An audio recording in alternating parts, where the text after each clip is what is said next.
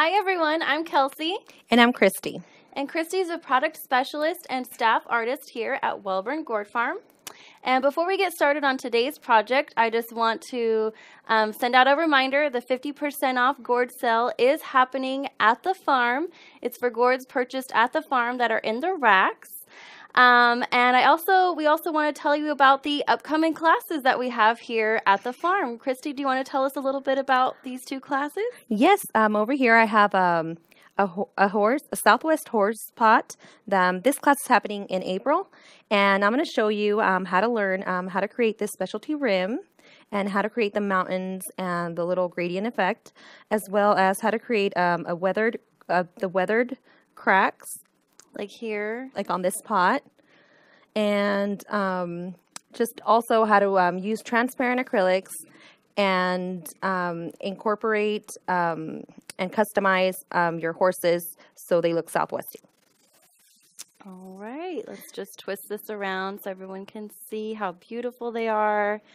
The horses, they actually, the stick and burn is blank. So the horses, Christy created her own designs and put those um, markings on the horse. So she'll teach you how to do that as well. Okay, and over here we have this um, giraffe, and this one's happening uh, next month in March. And on this gourd, I'm going to show you um, how to create a gradient effect and how to do the blending so you get um, a realistic giraffe, as well as how to create um, a realistic um, giraffe print on the gourd. You'll also be learning um, I do shade uh, certain areas of the giraffe, and the reason I prefer shading versus adding color, as well as um, the proper use, burst to use uh, to create um, a stipple effect, and um, also the how um, I carve right around the lashes of the giraffe without destroying them.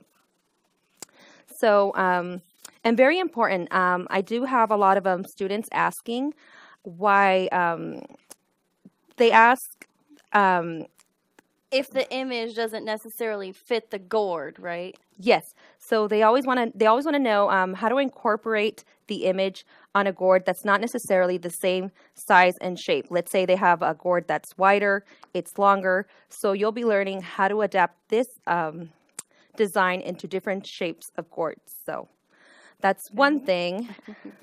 And there's also another technique, and that's what Christy's going to show you today um, during this Facebook Live. She's going to show you how to disguise the dark markings on your carved gourd. Yes, so uh, sometimes when you carve, you do get those dark markings. Not all gourds have them. It's only on certain gourds. So um, it's just the natural marking of the gourd. Yes, it's the natural marking of the gourd. And um, I do have over here a mixture that I already created. And um, I did use Gourd Master Gourd Paint in white. And I added a few drops of honey and a little bit of water to thin it out. So that's what I'm going to be using here, today. move those over here.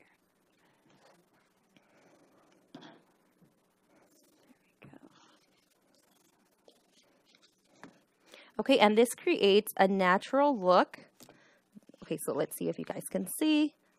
So it looks like the natural carved surface of the gourd. And the reason I added a little bit of water was to thin it out a little because you can apply just the paint and the the honey directly. Um, I mean the mixture, but um, the reason I decided to thin it out a little and was so you can see more of the texture of the stipple carving that I created. Because if the paint is too thick, then it's actually going to fill those little holes that you created when you were stipple carving. Yeah, and we want to see that texture. Plus, this color really makes the giraffe, giraffe pop. Yeah.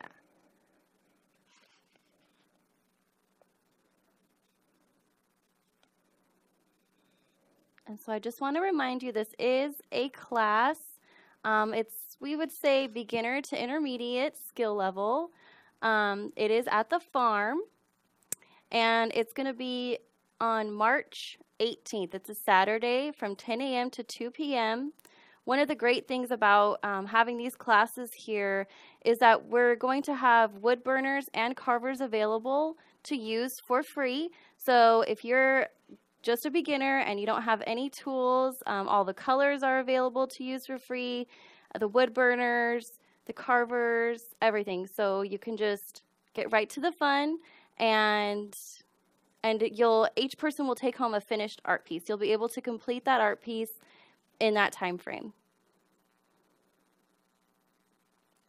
And if you're not able to come to the farm and you would like to see this as a paid online class, just let us know. You can just write in the comment section that you would like to learn how to do this um, as a paid online class uh, so that we can uh, get to filming on that. we hope to have online classes available within the next few months. So.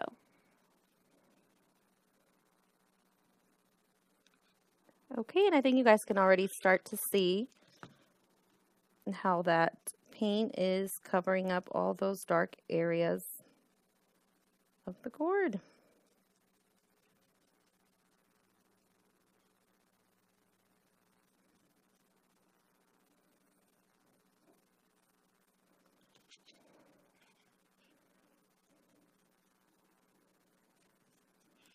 Now, um, I did. Uh, I I chose honey because it's the color that looks closest to the natural carving of the gourd. But you can also do your mixture with any other color that you like. You don't have to stick to this particular color. Yeah, that's one of the great things about white gourd paint and the ink dyes. You can make your own custom colors.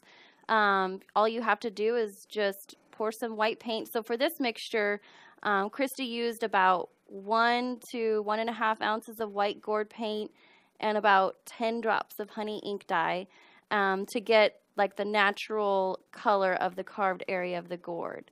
But you can use any ink dye or transparent acrylic for that matter to make your own custom colors.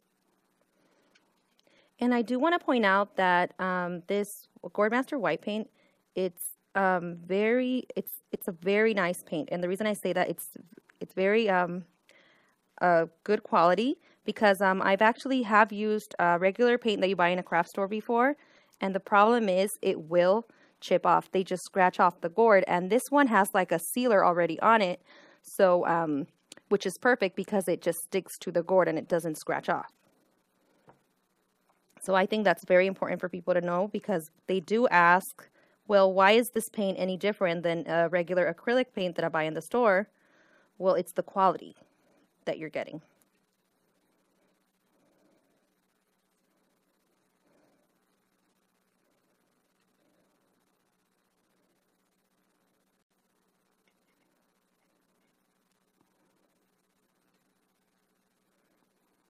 Okay, and then I guess I'll finish the rest off camera and then we'll share a picture of the, of the actual finished piece. And the before and after, you can already see here, it's just so much lighter. That giraffe is really popping out. He's really standing out from the background.